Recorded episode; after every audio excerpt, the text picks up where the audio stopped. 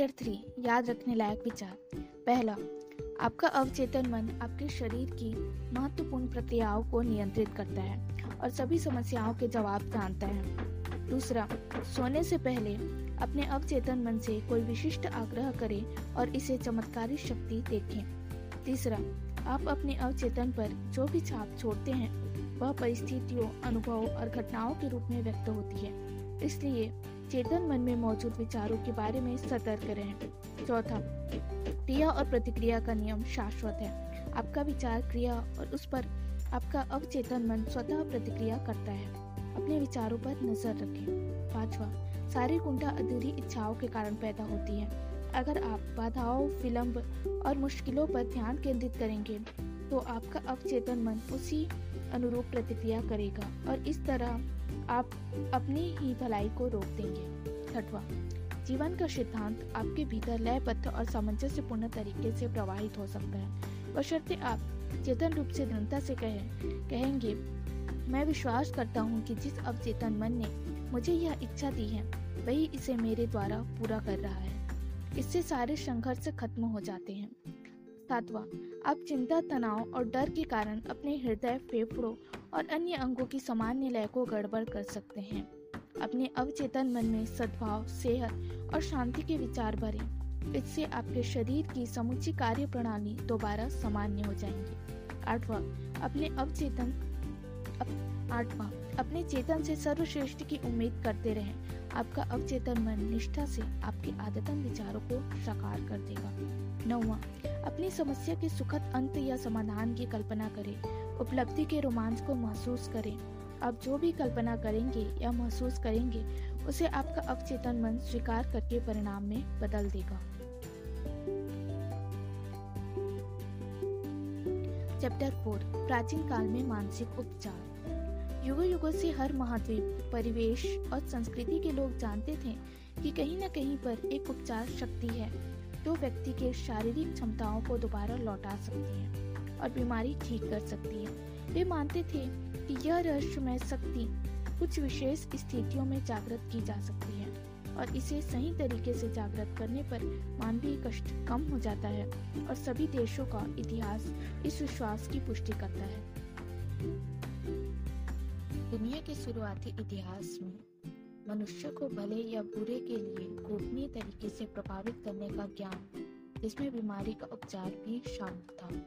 पुजारियों और धर्म गुरुओं तक ही सीमित था। यह दावा किया जाता था कि ईश्वर ने उन्हें कुछ विशेष शक्तियाँ दी है, जिनमें उपचार शक्ति भी शामिल है। उपचार के तरीके और कर्मकांड दुनिया भर में अलग अलग थे, लेकिन आमतौर पर उनमें ईश्वर की आराधना और चढ़ावा भी शामिल होता था। इसके अलावा विभिन्न धार्मिक अनुष्ठान भी किए जाते थे। जैसे, हाथ पर हाथ रखना और मंत्रों का प्रयोग, ताबीजों, जंतर, अंगूठी, स्मृति चिन्हों और तस्वीरों का भी प्रयोग किया जाता था।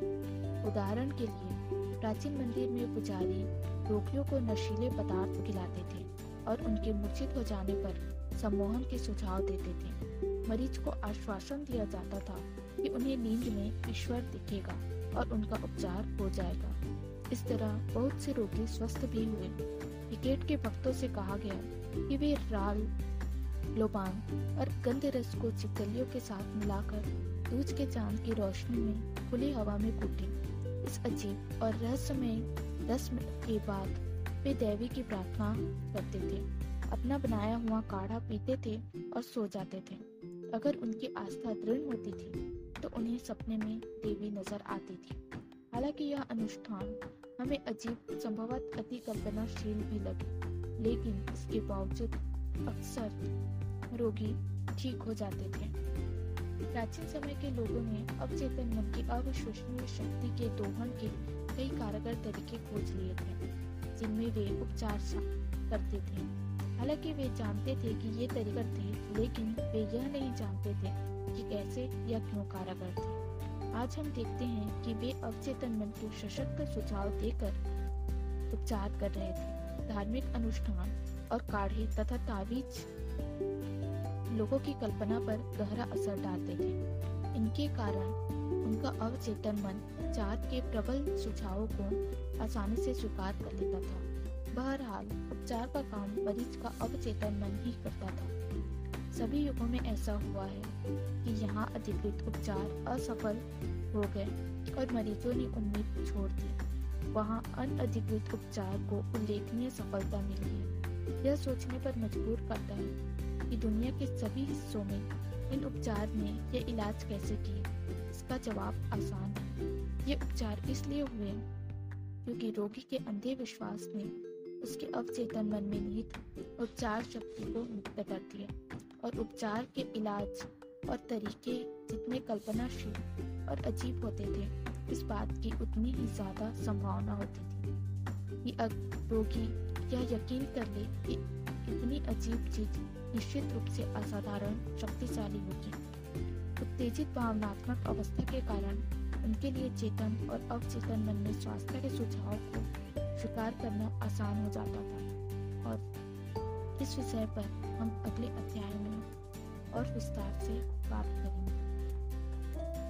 अवचेतन शक्तियों के प्रयोग पर बाइबल के प्रसंग जिन भी चीज़ों की आप इच्छा करते हैं, प्रार्थना करते समय यह विश्वास करें कि वे आपको मिल रही हैं और वे आपको मिल जाएँगे। मार्ग ग्यारह अनुपात चौबीस। इस वाक्य को दोबारा पढ़ें और काल के फ़र्क पर गौर करें।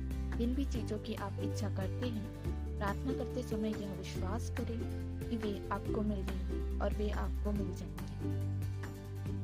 विश्वास और मिल रही है वर्तमान काल में, लेकिन मिल जाएँगी भविष्य काल में।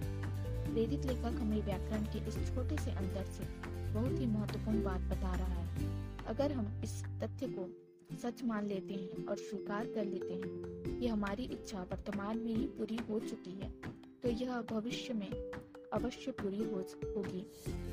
इस तकनीक की सफलता, इस विश्वास में निहित है कि विचार या तस्वीर मन में वास्तविकता का रूप ले चुकी है।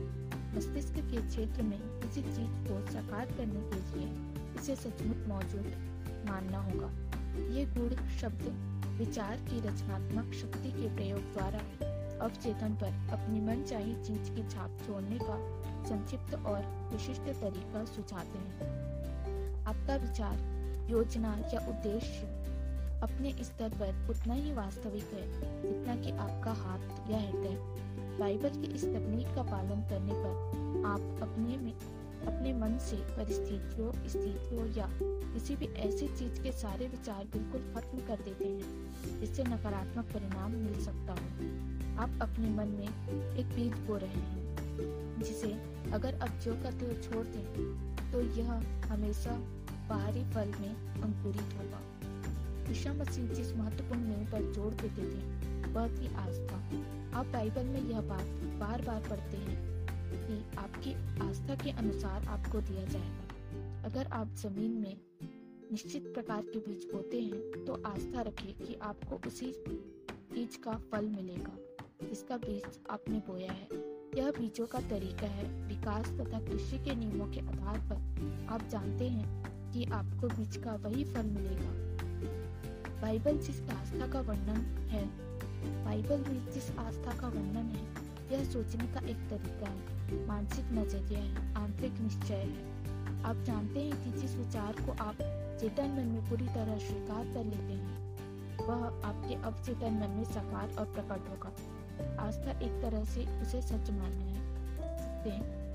आपकी तर्क शक्ति और इंद्रिया अस्वीकार करती है। यह अपने छोटे, तार्किक, विश्लेषणात्मक, चेतन मन की बात सुनने से इनकार कर ले यह तो अपने अवचेतन मन की आंतरिक शक्ति पर पूरे विश्वास का नज़रिया रखना है। यहाँ बाइबल की उपचार तकनीक का एक मशहूर उदाहरण। और जब वे घर में आए तो उनके पास अंधे आदमी आए और ईसा मसीह ने उनसे पूछा, तुम्हें विश्वास है कि मैं यह करने में सक्षम हूँ? उन्होंने कहा हाँ प्रभु। फिर उन्होंने उन अंधों की आँखें छूकर कहा, तुम्हारी आस्था के अनुरूप तुम्हें मिले। और उनकी आँखें खुल गई और ईसा मसीह ने उन्हें सख्त हिदायत दी यह बात किसी को पता नहीं चलनी चाहिए। मैथ्यू नौ दशमलव अट्ठाईस तीस तुम्हारी आस्था के अनुरूप तुम्हें मिले। यह कहकर ईसा मसीह अंधी व्यक्तियों के अवचेतन मन से सहयोग मांग रहे थे। उनकी आस्था उनकी सबसे बड़ी उम्मीद थी। उनकी आंतरिक भावना थी। उनका आंतरिक विश्वास था कि कोई चमत्कार होगा और उनकी प्रार्थना का जवाब मिलेगा। और ऐसा ही हुआ। यह उपचार की सनातन तकनीक है, जिसका प्रयोग दुनिया भर के सभी उपचार समूह करते हैं। चाहे वे किसी भी धर्म, धार्मिक पंथ के हों, यह बात किसी को पता नहीं चलनी चाहिए। यह कहकर ईसा मसीह ठीक हुए रोगियों को प्रेरित कर रहे थे। वे अपने उपचार के बारे में किसी को ना बताएँ। अगर रोगी लोगों को बताते तो अविश्वास करने वाले लोग संदेह करते और अपमानजनक आलोचना करते, उन्हें सताते। इससे वे लाभ कम भी हो सकते थे। तो ईसा मसीह के हाथ से उन्हें मिलते थे। क्योंकि इससे उनके अवचेतन मन में डर, शंका और तनाव के विचार भर जाते अधिकार और शक्ति के साथ उन्होंने गंदी आत्माओं को आदेश दिया। कि वे बाहर और वे बाहर आ गए। युग चार अनुपात छत्तीस। जब रोगी ईशा मसीह के पास ठीक होने आए तो उनका उपचार उनकी आस्था और ईसा मसीह के अवचेतन मन की उपचारक शक्ति की समझ से हो गया। ईसा मसीह ने जो भी आदेश दिया, अंदर से उसे सच माना।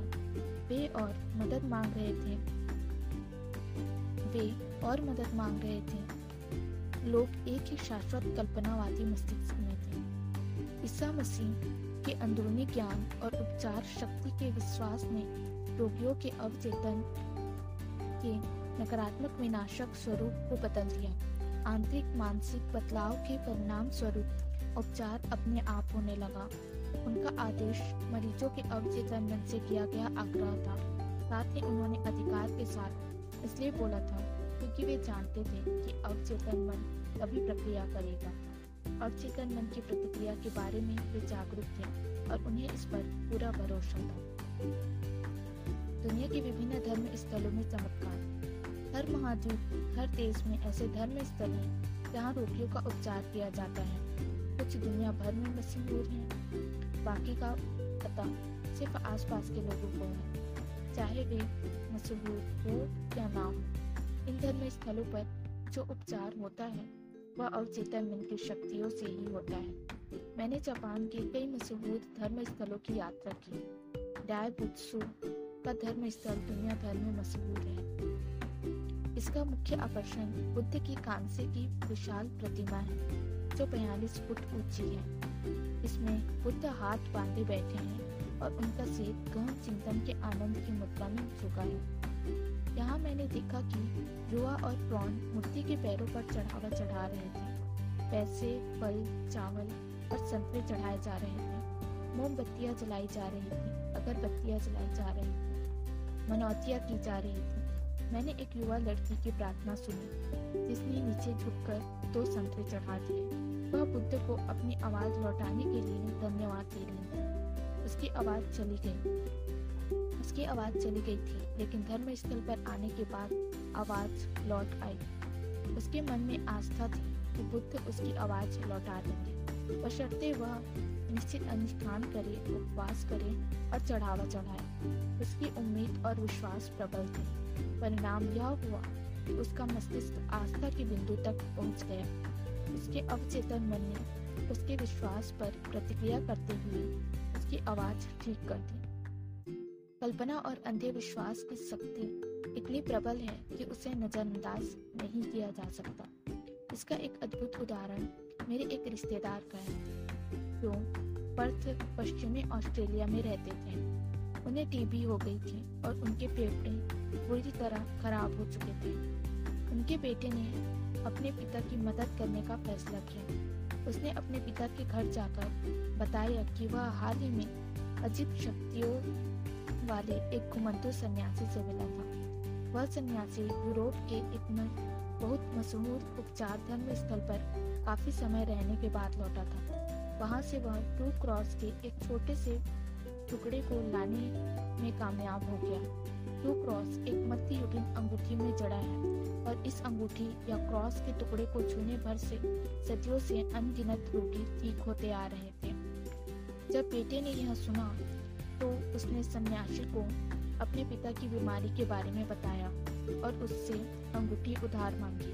सन्यासी तैयार हो गया और बेटे ने स्वेच्छा से पाँच हज़ार डॉलर का सामान सन्यासी को भेंट कर दिया। जब बेटे ने अपने पिता को अंगूठी दिखाई तो उन्होंने उसके हाथ से अंगूठी छीन ली।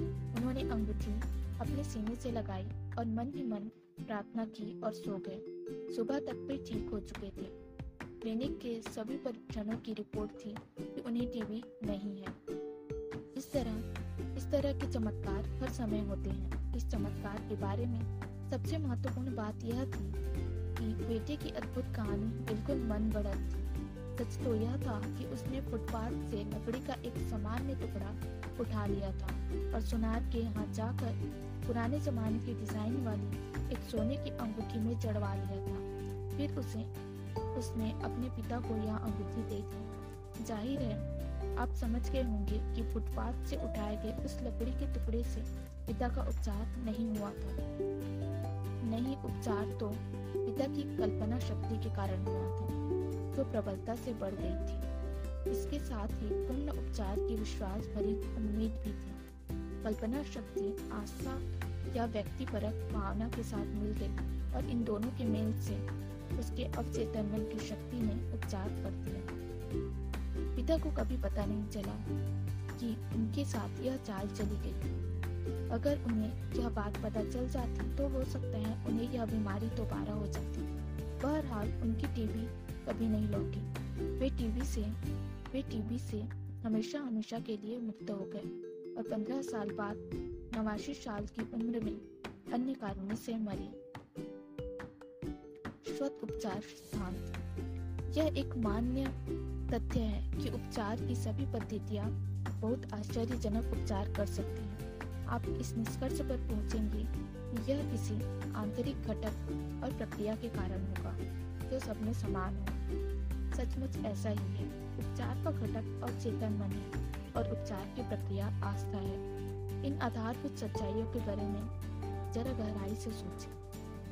पहला, आपके मानसिक कार्यों का विभाजन करके एक कार्य चेतन मन को और दूसरा कार्य अवचेतन मन को सौंपा गया है। दूसरा, आपका अवचेतन मन सुझाव की शक्ति का हमेशा पालन करता है। तीसरा, आपके शरीर के सभी कार्यों स्थितियों और अनुभूतियों पर आपके अवचेतन मन का पूरा नियंत्रण होता है। आप पक्के तौर पर जानते हैं कि सुझाव से सम्मोहित व्यक्तियों में किसी भी बीमारी के लक्षण पैदा किए जा सकते हैं। उदाहरण के लिए सम्मोहित अवस्था में दिए गए सुझाव की प्रकृति के अनुसार व्यक्ति को बुखार हो सकता है, उसका चेहरा लाल हो सकता है या उसे सर्दी हो सकती है। आप व्यक्ति को सुझाव दे सकते हैं कि उसे लकवा मार गया है। और वह चल नहीं सकता। और ऐसा ही होगा। आप सम्मोहित व्यक्ति के नाक के नीचे ठंडे पानी का एक कप रखकर उसे बता सकते हैं। इसमें नस्वार भरी है। इसे सूंघो। वह बुरी तरह और बार बार छींकने लगेगा। आपको क्या लगता है? छींक इस कारण से आई। पानी के कारण या सुझाव के कारण? अगर कोई आपको बताता है कि उसे घास से एलर्जी है तो आप सम्मोहित अवस्था में उसके नाक के सामने कोई कागज़ का फूल या खाली गिलास रखकर उसे कह सकते हैं कि यह घास है। उसमें एलर्जी के सामान्य लक्षण प्रकट हो जाएँगे। इससे हमें पता चलता है कि शारीरिक लक्षण अवचेतन मन के कारण पैदा हुए थे। इन लक्षणों का इलाज भी अवचेतन मन में होता है। विभिन्न चिकित्सा पद्धतियाँ जैसे ऑस्टियोपैथी टायरोप्रैक्टिस ची क्वांग एक्यूपंक्चर और नेचो नेचुरोपैथी उल्लेखनीय उपचार का दावा करती है।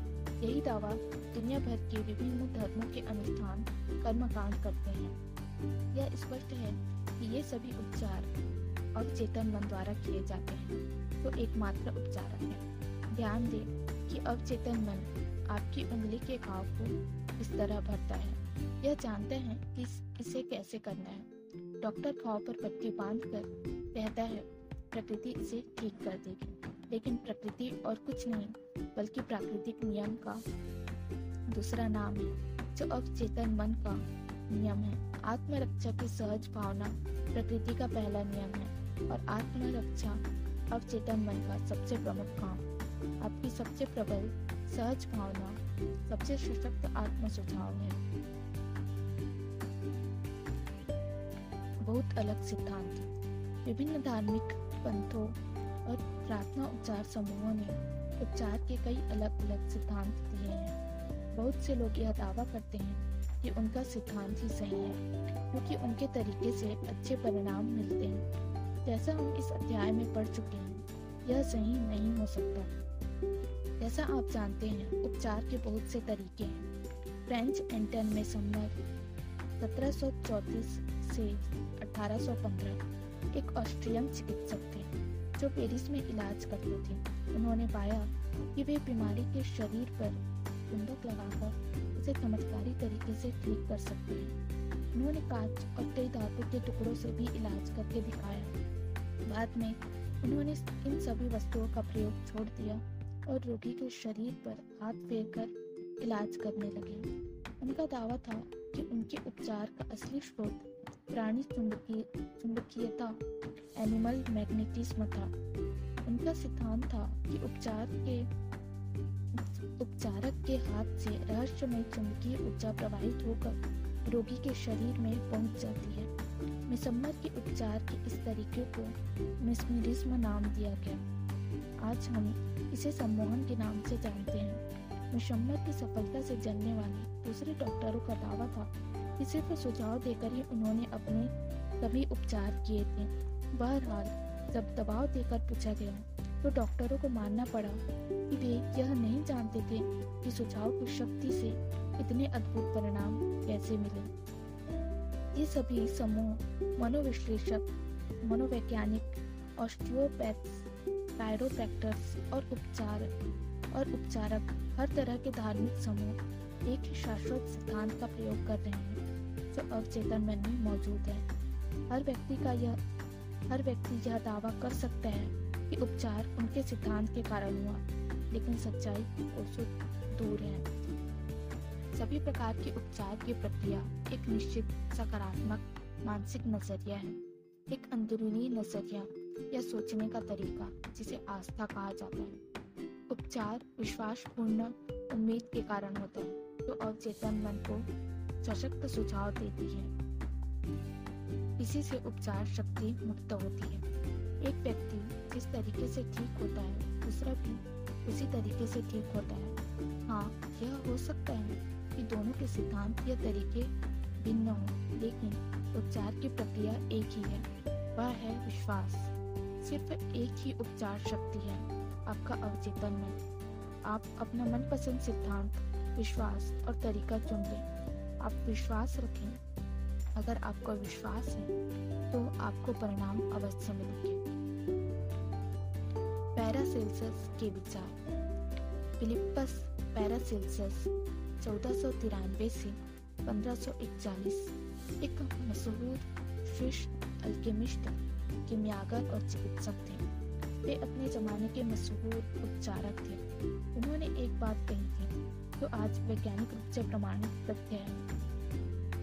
आपकी आस्था की वस्तु सच्ची हो या झूठी, आपको परिणाम समान ही मिलेंगे। अगर मैं सेंट पीटर की प्रतिमा पर उतना ही विश्वास करता हूँ जितना कि स्वयं सेंट पीटर में करता तो मुझे वह परिणाम मिलेंगे जो मुझे सेंट पीटर से मिलते यह अंधविश्वास है।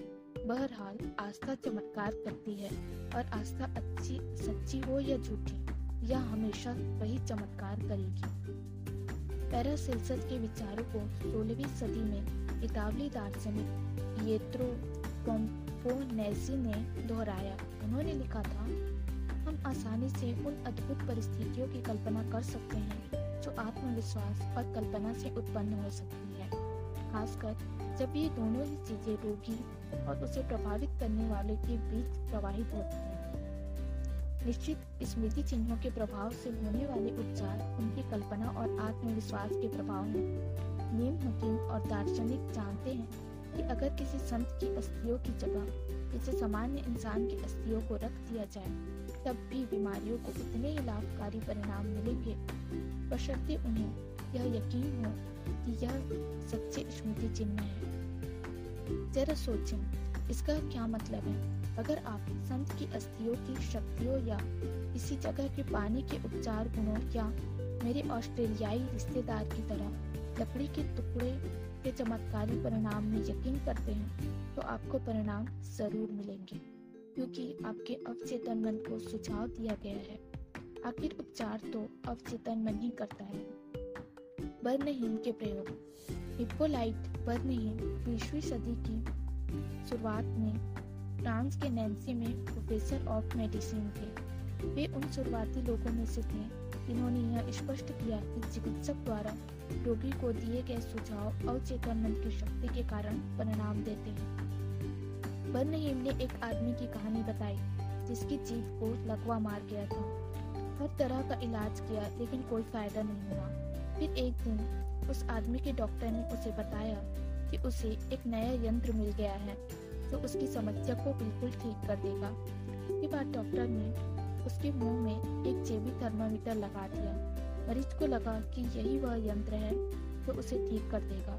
और कुछ ही पलों में वह खुशी से चिल्लाने लगा कि अब वह फिर से अपनी जीप घुमा सकता है। बर्नहीम आगे कहते हैं, हमारे प्रकरणों में इसी तरह के कुछ तथ्य मिलेंगे। एक युवती मेरे ऑफ़िस में आई।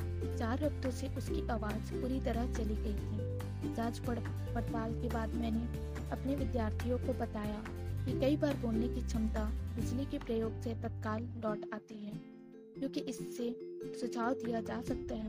मैंने अपना इंडक्शन ऑपरेट एपरेटस बुलवाया। मैंने उसके स्वर यंत्र को थोड़ा हिलाया और कहा, अब तुम बोल सकते हो। एक ही पल में मैंने उसे ए बुलवाया। फिर बी और फिर मारिया। वह स्पष्टता से बोलती रही, उसकी आवाज़ दोबारा लौट आई। यहाँ बर्नहीन आस्था की शक्ति और रोगी की आशा के बारे में बता रहे हैं, जिसने अवचेतन मन को सशक्त सुझाव दिए। सुझाव से फोड़े उत्पन्न करना। बर्नहीन बताते हैं कि उन्होंने एक मरीज़ की पीठ पर डाक टिकट चिपकाकर उसे सुझाव दिया कि उसे फोड़ा हो गया है। इस तरह के प्रदर्शनों की पुष्टि दुनिया के कई हिस्सों में कई डॉक्टरों के प्रयोगों और अनुभवों में हुई। प्रमाणों को देखते हुए शंका की कोई गुंजाइश नहीं है मौखिक सुझाव देकर रोगियों के शरीर में रचनात्मक परिवर्तन किए जा सकते हैं। खून निकलने का कारण। सुझाव से खून भी निकलवाया जा सकता है। इसे प्रदर्शित करते हैं डॉक्टर एम गुरु ने एक व्यक्ति पर सम्मोहन करके उसे यह सुझाव दिया। आज दोपहर चार बजे तुम मेरे ऑफ़िस में आओगे, इस कुर्सी पर बैठोगे और सीने पर हाथ बाँध लोगे। इसके बाद तुम्हारी नाक से खून बहने लगेगा। दोपहर को उस युवक ने ठीक वही किया, जैसा उसे सुझाव दिया गया था। जब उसने अपने हाथ बाँध लिए तो उसके बाएँ नथुने से खून की कुछ बूंदे टपक गई। एक और मौके पर गुरु ने एक रोगी को सम्मोहित करके उसका नाम उसकी बाह पर एक औज़ार की बोतरी नोट से लिख दी। फिर गुरु ने कहा, आज दोपहर चार बजे तुम सो जाओगे। मेरी खींचे लाइनों पर तुम्हारे हाथ से खून निकलेगा, जिससे तुम्हारा हाथ नाम पर उभर आएगा। जिससे तुम्हारा नाम हाथ पर उभर आएगा। इस दोपहर रोगी पर नज़र रखी गई। चार बजे वह सो गया। उसकी बाई बाह पर अक्षर चमकने लगे और कई जगहों पर खून की बूंदे भी दिखाई देने लगी। हालाँकि अक्षर धीरे धीरे मिट गए, लेकिन तीन महीने बाद भी ये बूंदरे दिख रहे थे। ये तथ्य पहले बताई गई दो आधारभूत मान्यताओं को सही साबित करते हैं। अवचेतन मन हमेशा सुझाव की शक्ति का पालन करता है और शरीर के कार्यों, अनुभूतियों और स्थितियों पर पूरा नियंत्रण करता है। पूर्व में बताए गए सभी उदाहरण बताते हैं कि नाटकीय तरीके से दिए गए सुझाव बहुत असामान्य स्थितियों को प्रेरित कर सकते हैं। ये इस बात का सबूत है कि व्यक्ति अपने दिल में जैसा सोचता है, वह वैसा बन जाता है।